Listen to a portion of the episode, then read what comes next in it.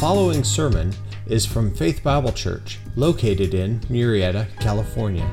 More information about Faith Bible Church is available at www.faith-bible.net. I want to confess that I do take a bit of comfort from Judas. Say, what? Why? Because not everyone I train turns out great, just like with Jesus. 90% do, 5 to 8% are uncertain, 2% end up like Judas. Back in Arizona, there were two men who at first appeared to be men who would be very influential, very impactful for the kingdom and in large churches and have incredible impact for Christ. But when the opportunity came for them to turn woke, they did. And now they've joined hands with the Pope and the Catholic Church. Literally thousands, I am not exaggerating, thousands of sound believers have left those two churches heartbroken. Many strong elders of those churches lovingly pleaded, attempted to correct their errant direction. Each one was rebuffed dismissed, and rejected. Thousands of God's sheep left those places to find doctrinally sound churches filled with every race but one body in Christ. And since that time, about two years ago, I have wondered what I would say to those two men if given the opportunity. Besides, are you nuts? Or besides, what's wrong with you? It's not anything that is found in the scripture, what you're doing. And I share that with you in that maybe you too this morning have friends or family members who are moving away from the truth. You can see it, it pains you. And today, the Apostle Paul is actually going to share with us what to say to them. What to say to them. So open your Bibles, if you would, to Galatians chapter 4 we're going to look at verses 8 through 20. But if you look at verse 20 right now, that we'll get to next week, like myself, it says Paul was perplexed. Perplexed by the Galatians drifting into error, the kind of error that has eternal consequences.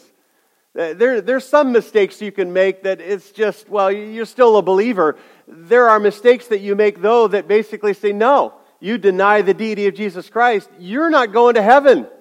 There are crucial mistakes that you can make. And inspired by the Holy Spirit and moved to write to these churches in Galatia, God, through the Apostle Paul, teaches us what to say to anyone who's moving away from the Scripture. Now, I'm confident that this morning many of you know that the gospel is so powerful that it actually undoes social, racial, and economic differences. Amen to that? We follow the New Testament instruction for men and women, but we are also now one in Christ, both men and women. Uh, one in Christ, rich or poor, all of us, one in Christ, white, brown, black, yellow, all one in Christ. Blue collar, white collar, all one in Christ. Uh, slave and free, all one in Christ. Californian and New Yorker, all one in Christ. Republican, and let's not go too far. Okay, so the gospel transforms us into a new person, but not only just a new person, the gospel transforms us into a new family. Family. And Paul teaches now in chapter 4 what to say to those who have lost the clarity of that identity, their identity in Christ alone, by grace alone, through faith alone. In fact, Paul makes it very, very clear, and I'm convinced that you need this passage, that I need this passage. Uh, you have a family member or a friend who's come up with their own view of who Jesus is and what salvation is. Uh, you've got a family member or a friend, they've determined to embrace or become a lesbian or a homosexual and still claim Christ. You have a family member or a friend that they've added social issues to the gospel of grace alone, or you've got a family member or a friend that they've gone woke. they've embraced transgenderism or they've abandoned their first love of Jesus Christ alone. When you read this entire passage, verses 8 through 20, which is a giant single paragraph, you'll find that there are 11 points that kind of spring from the text. And we're going to look at four of them today and seven of them next week. And understand, to those who are embracing error, this is now Paul's rebuke in verses 8 through 11, we'll look at today. And then those embracing error, these are seven key actions in verses 12 to 20 next week where Paul's rebuilding. So read aloud with me what God says in Galatians chapter 4, verses 8 through 11 that we will look at today. Found there in your outline. Let's read it out loud. Here we go. Ready?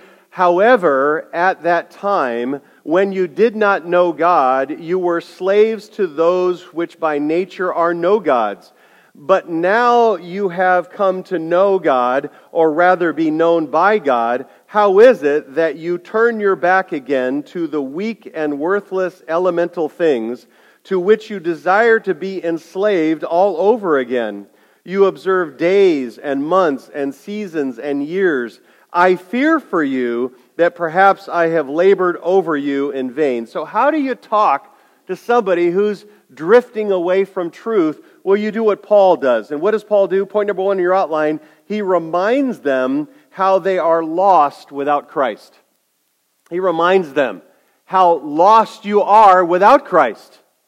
He wants you to remember that. Listen, some of your friends who are playing around with doctrinal truth or walking away from Christ, you need to remind them what they are. They're blind, they're lost, they're, they're, they're enslaved to their sin, they're not free.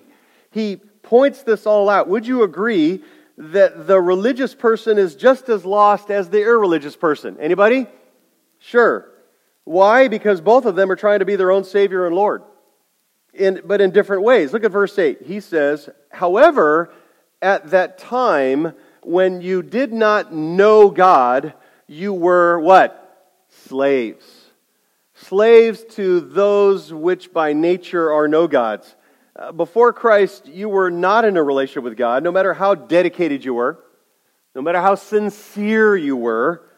You were not in a relationship, even though you kept the law or you, you know, worshiped some pagan idol or you were, you know, secular living but clean, etc. The Greek word he says here, when you did not know God, know here is the knowledge of facts. The knowledge of facts. You didn't have a right understanding of, of who he is. You didn't know him personally. You didn't know him intimately. And you didn't have a right understanding of who he was. You had your facts wrong. He uses oida there to tell you. He's talking about factual things. You didn't know that. You were a slave to some pagan god, to some self made idol. Listen, you're either worshiping some idol outside of yourself or you're worshiping some idol inside yourself. It's either way idol of the heart or some sort of false religion. And Paul's pointing this out. Either way, it could be your own thinking that you're worshiping, your own ideas, your own kind of faith, your, even if you call it your own kind of Christianity. But Paul says in verse 8, before coming to saving faith in Christ, no unsaved person knows God. They don't know God. Before trusting in Christ with your life by faith, everyone's religion is one of works. Remember, there's only two kinds of faith, really. There's the ones that you're working your way to heaven, and the other one that acknowledges that God did the work on your behalf, and that's Christianity. Every other one is you're trying to work your way there. So no matter how easygoing, how nonchalant, uh, they're trying to work their way to heaven. And he says you were a slave to that man made process and man made gods who were, verse 8, actually, what does he say? No gods at all, right? And all non Christians are slaves to the human effort of trying to get saved. They're trying to save themselves. So, also to slavery to the idols of the heart. Idols of the heart are places or people or priorities that you love over God. Now, here's the big question this morning, and that is this Is there anything or anyone you love more than Christ? Because that's what you worship. That's what you worship. Could be your own ideas, could be your own concepts. And, and it actually is within, and also it's without. Uh, you look at organized religion, false religion. How you, have you traveled at all? If you've traveled, Have you seen how those without Christ worship? When they stand in front of a Buddha and offer prayers and, and food to, uh, to a, a Buddha. Um, maybe you've seen them in front of the wailing wall with sincerity, zealously praying, rocking back and forth, stuffing their prayers in the cracks of the wall. Maybe you've seen them kneel down uh, with a carpet facing Mecca six times a day to make their prayers. Maybe you've seen them with their bloodied knees as they work their way up to somehow kiss some sort of icon to earn Mary's favor. It could be any one of those. Doesn't your heart break over their spiritual darkness? Uh, don't you want to shake them and, and, and point them to the real hope they, have in, they could have in Christ? Don't you want to ask them, why are you doing all this? Aren't you tempted? Come on, I've been. I've actually said it in a gracious way. You, you, you, know that big funny image is only a piece of stone carved by men, right? You know that. There's no God here. Buddha can't help you. Buddha's dead. He's physically, spiritually, and he is separated from God forever. In fact, if you continue to trust Buddha and Muhammad and Mary or the law itself, you too will die and remain separated from God forever in judgment. There are many, many false gods that people put their trust in, but only one of them can save you. And while people, these people, are miserable because of their uniqueness and their ignorance to the only true God, uh, they are also condemned since they're in rebellion to God. So God makes this really clear in Romans 1. Take a look at your outline. In Romans chapter 1, it says this That which is known about God is what? Evident within them, for God made it evident to them. For since the creation of the world, his invisible attributes, his eternal power, his divine nature have been clearly seen, being understood by that which has been made, so that they are what? Without excuse. For even though they knew God, they didn't honor him as God or give thanks, but they became futile in their speculations, and their foolish heart was darkened, for they exchanged the truth of God for a what? A lie, the lie, that you can be your own God, that you can do your own thing, and worshiped and served the creature themselves, mainly, rather than the Creator. Paul wants the Galatians to remember as they're talking to these who are drifting away from truth that are perplexing him massively. He says, Don't ever forget what it was like when you were a non Christian. Don't ever forget what you have in Christ. And never forget the nicest, kindest non Christian is still a massive sinful mess. Look at Ephesians chapter 4, verse 17 says, So this I say and affirm together with the Lord that you no longer walk just as the Gentiles walk. Well, how do the Gentiles walk? Take a look at this. In the futility of their mind, being darkened in their understanding, excluded from the life of God, because of their ignorance that is in them, because of the hardness of their heart, and they, having become callous, have given themselves over to sensuality for the practice of every kind of impurity with greediness. God says, listen, collegians, singles, students, don't live like your non Christian friends. Don't walk that way any longer. Don't make what they do what you love. Don't make what they do what you want to imitate or treasure. Why? Ephesians 4 gives us four reasons. Number one, they're futile in mind. Futile meaning intellectually unproductive. Uh, concerning spiritual and moral issues, they're distorted, empty, and confused. Number two, Look at it. They're alienated from the life of God, separated, ignorant of God's truth. They're blind, they're hard, they're unwilling. Number three, non Christians have become callous. That's morally insensitive, increasingly apathetic to truth, to God's morality, to genuine spiritual life.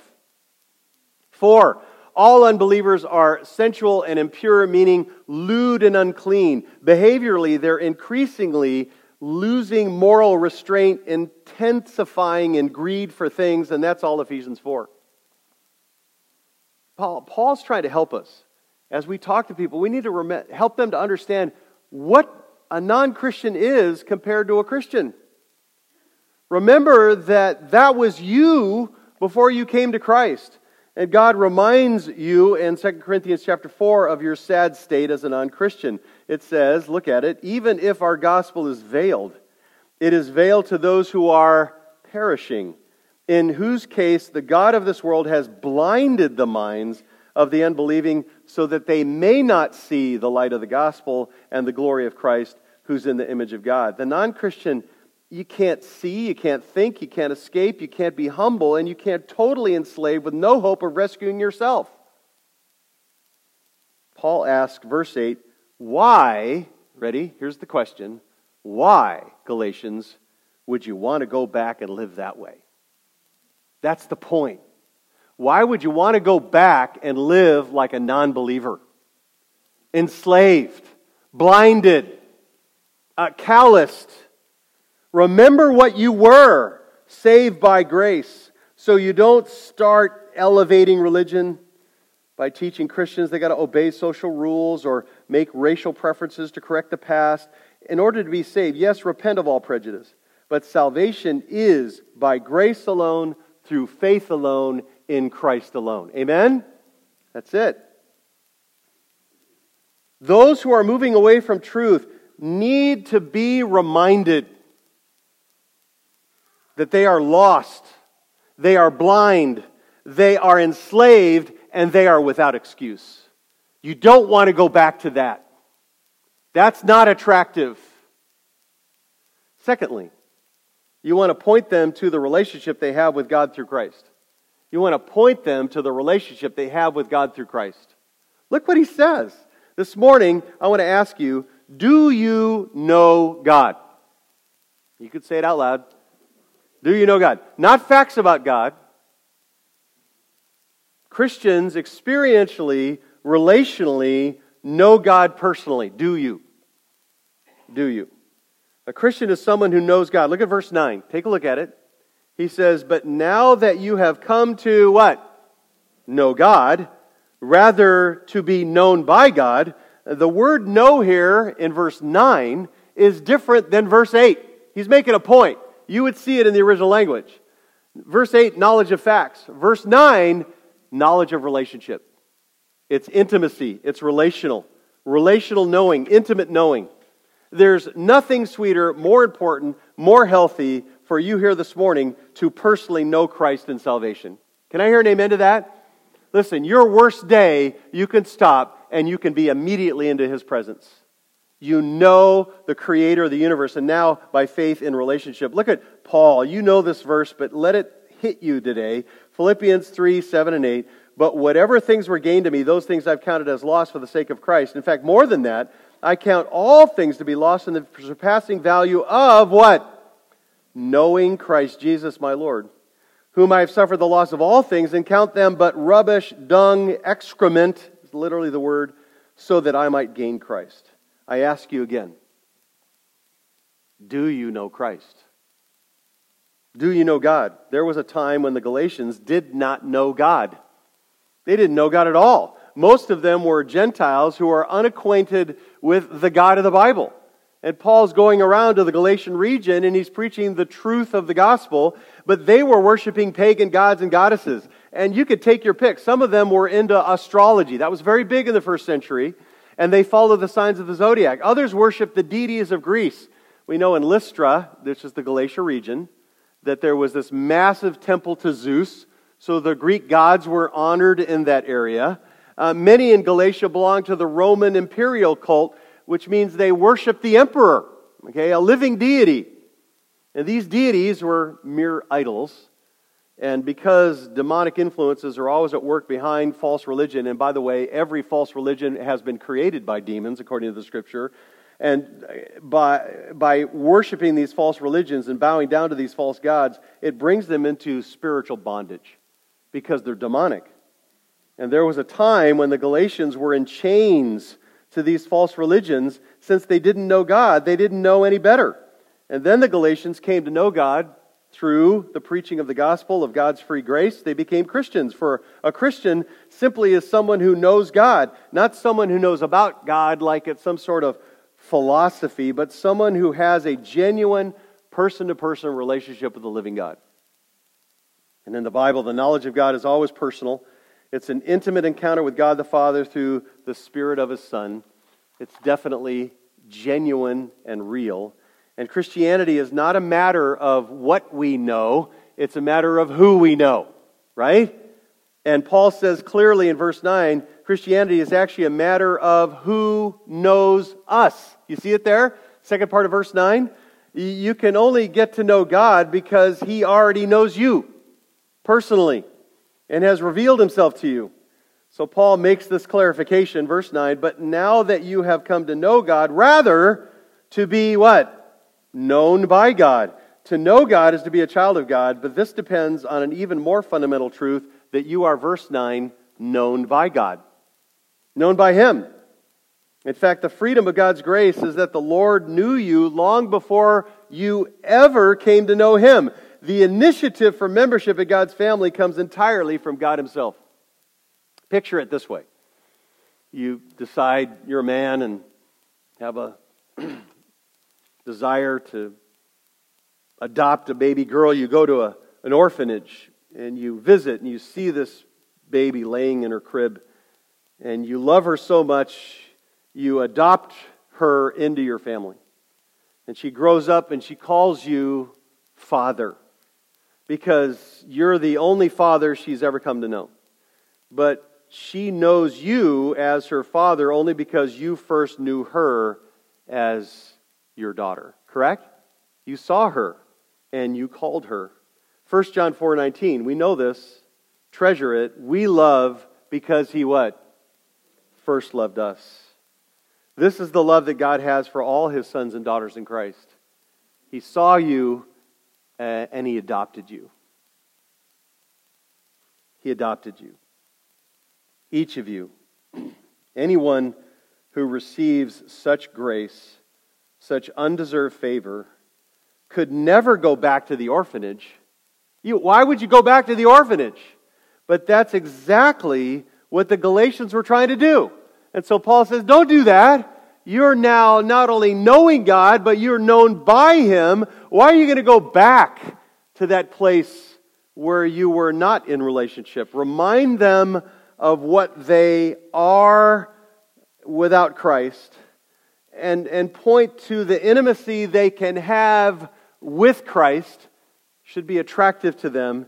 And that's why you need to warn them to not be drifting from the truth. And again, we're looking at genuine Christians who are confused, who will not go down this road.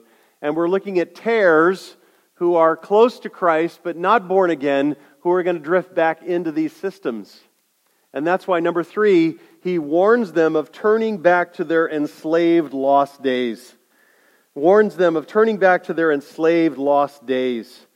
Paul gets a little feisty in his rebuke in verses uh, 9 and 10 so let me read it with its full English meaning. Take a look at it. How is it that you currently and continually are turning back again to the weak and worthless elemental things to which you currently and continually desire to be enslaved all over again? You want to live that way again? Verse 10 You yourselves, you did it, are choosing to observe days and months and seasons and years. Now, pick this apart with me. Look at that phrase when it says turn back. Turn back is to return to a previous way of life. No question. He's describing you're going back to the way you were before you met Christ. And when Paul, this is really dramatic statement. When Paul says weak here, it means you were sick, you got well, and now you want to be sick again. You want to be sick again. When he says worthless, see that weak and worthless?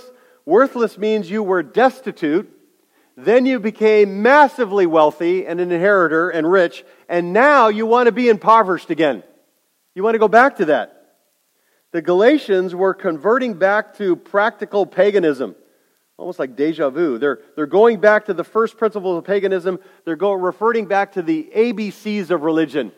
You know, earning your way instead of recognizing that it comes as a gift by grace through faith. Verse 9, when he says elemental things, it means although they graduated from school by grace through faith in Christ, now they're re enrolling in their spiritual kindergarten. And they're trying to earn their way and get their ABCs down and get the laws down when they've already graduated. Look at verse 9 again. Turn back again to the weak and worthless elemental things to which you desire to be enslaved all over again. Paul is asking, do you actually want to return to religious failure, religious fakery, religious feel, and religious festivals? You want to do that? Apparently, the Galatians were doing this by following the rituals of Old Testament Judaism. Take a look at verse 10. You observe continually days and months and seasons and years. This is the Jewish calendar, the rites that you'd follow as a matter of religious obligation. Like Pharisees, they're observing the whole Jewish system of special holidays, uh, such as Christmas and Easter, called a Creaster. No, that's not it. Um, uh, the Feast of the New Moon, the Passover. Why are you going back to the works when you were saved by grace? Why are you trying to function through the law when you can only be saved through faith? Why would you try to go woke and add social behaviors to the gospel truth when by doing so grace is destroyed and the body of Christ is divided as a result? Paul asks, verse 10, why, Galatians? this is why it's so perplexing to him. Do you desire to be enslaved all over again? You want to go back to that? I mean, now that you're sons and daughters of the king and God's family, he asks these wavering Galatians, why would you want to go back to slavery? Now that you're free adults through faith in Christ, why do you want to revert back to your childhood servitude under the law, where they tell you when to get up, get down, you know, go to sleep, go to bed, what to wear, what to dress, everything? You're going to go back to that? This must have shocked the Judaizers, the false teachers, but as far as Paul's concerned, this kind of religion is no better than raw paganism. If the Galatians wanted to practice these forms of outward religion, the failure of this kind of religion, the fakery, the feel, the festivals, they might as well just go back to reading their horoscopes. And returning to the legalism of law keeping, they were reverting back to the very religion they rejected when they turned to Christ. Following astronomical signs and celebrating the emperor's birthday and observing special days are all external. All of them external. It reduces a relationship to a ritual, to a routine. It makes following Christ a matter of doing one's duty rather than receiving God's grace and enjoying a personal relationship. Would you agree that there's a danger in following a liturgical calendar? Anybody with me on that? The danger is, is most Americans basically have identified Easter and Christmas as, well, we got to go to church. And that's kind of how they define their religiosity. But we're in danger if we begin to form dates and calendars and instead of saying we want to worship the Lord 24 7 every day. There's a danger in that. And the Galatians, they needed to be reminded that there's danger in following those days, that God's grace comes free. And once you know the freedom of grace, you become the true children of God, and you can never go back to spiritual slavery. In fact, those who do should move you to great prayer. In fact, remind them by number four in your outline, sharing with them your fear over them and your love for them. Your fear over them and your love for them. Look at verse 11. Look what he says. I fear for you. What does that mean? You know what it means in the Greek? I fear for you. I'm brought to anxious apprehension over you. I'm afraid that perhaps I have labored over you. I did this in the past, and yet the result was in vain, meaning all a waste. I labored all over you, and it was all a waste. I'm fearful of that.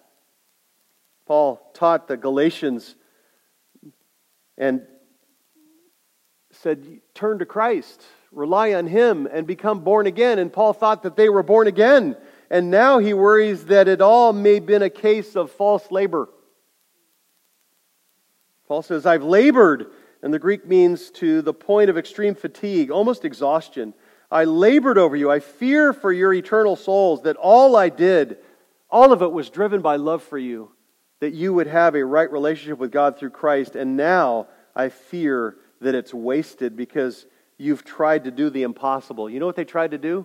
They tried to modify the grace of God. Modify it. The moment you add to grace, it's no longer grace. The moment you do it. Whenever you modify or condition grace, it destroys grace. These Judaizers, the false teachers who came in after Paul was done uh, on his missionary journey, the first one, they would say, just, just show some religious zeal for the law. Come on. Just eat properly. Just, just get circumcised and, and attend all the right religious festivals and events in order to make certain that you're truly saved. Sounded innocent, didn't it? The woke would say, just, just apologize for your cultural insensitivity. Just admit that you've had a racist heart all your life.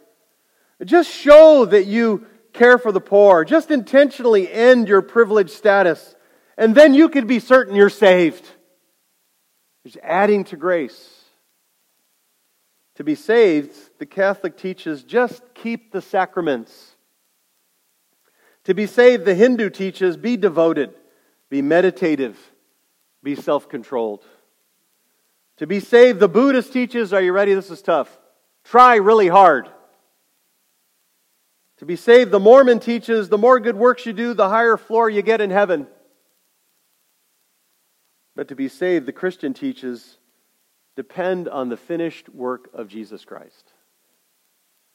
Since salvation is by grace, a gift alone, by faith alone, in Christ alone. You need it. I need it. Your sin, my sin, is so bad without salvation, we're headed to eternal torment, but you don't earn it, you don't work for it, you don't attend church to get it, but you depend by faith on the person and work of Jesus Christ. Your sin is punished and laid on Christ and dealt with there. He covers you with his righteousness, which makes you justified. Never add to the free gift of salvation. Yes, the faith that saves is faith alone, and the faith that saves is never alone. Once you are transformed, once you are born again, you'll serve, you'll give, you'll perform deeds, you'll disciple. But are you ready? Not because you have to, but because you what? Want to. You want to. But it's shocking to Paul that anyone would move away from saving truth and this incredible intimacy they have with God through Christ. And next week, Paul's going to plead with the Galatians to rebuild them, and he's still perplexed, verse 20. And there's so much more to say, and that's what the pastor says when he runs out of notes. There's so much more to say. But there is a lot to say to your friends. There is a lot to say to your family who've abandoned the Word of God, who've distorted the person of Christ who've modified salvation by grace. Say, what is it? Come back next week. The letter A, let's take this home. You can be enslaved even though you're religious. You can be enslaved even though you're religious. Get this. If you treat things that are not God's as though they are, you will become slaves to them spiritually. Let me say it one more time. You if you treat things that are not God's as if they were God's, you will become a slave to them spiritually. It could be money, it could be your career, it could be your children, it could be computer games, it could be friends, it could be the beach, it could be an amusement park. It doesn't matter. It's whatever you treat as a God will then enslave you spiritually. You, you have to be free of loving anything more than Christ. Are you religious today? Even Christianese, but lost? Are you a Christian in profession but not practice? Would you say that you love Christ, but in reality, there's something that you love more? there's someone that you love more? How about those who know you well? Would they genuinely say that Christ is your first love? Would they say that? Or would they say there's some form of idol that you love more? Now, can we be honest just for a moment? All of us battle, correct? And are tempted to drift into idol worship. Would you admit that this morning? You say, Chris, what's yours? Oh, you want to hear, don't you?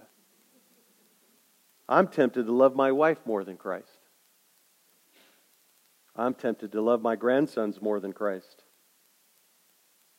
I'm tempted to love this church more than Christ.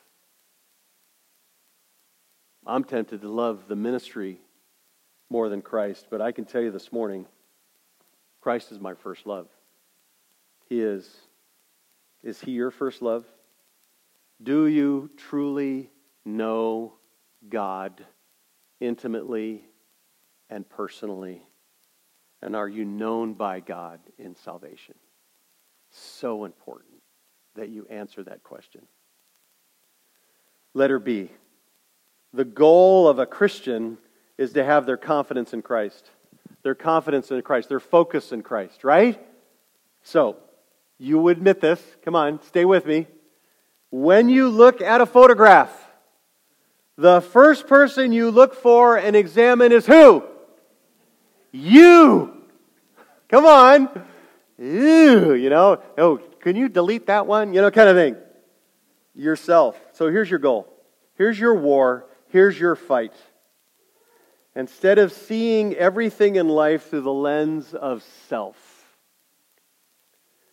work really hard to see everything, everything, every relationship, every event through the lens of Christ. Not, oh, my spouse bugs me, but how can I show them Christ? Not, my friends hurt me, but how can I glorify Christ in this pain? Not, this trial is difficult, but how can I show off Christ in this trial?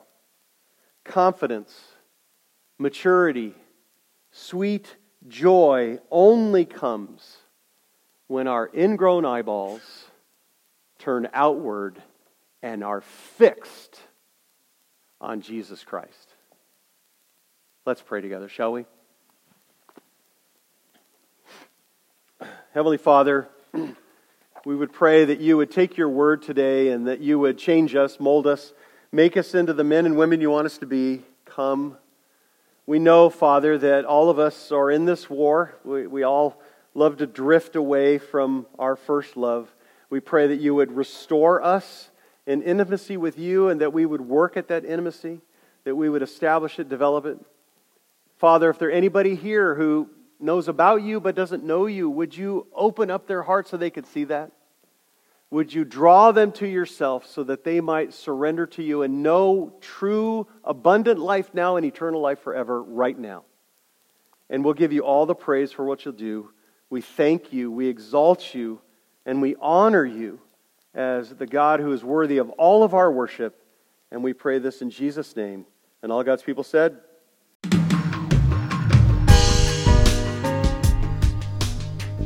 Thanks for listening today.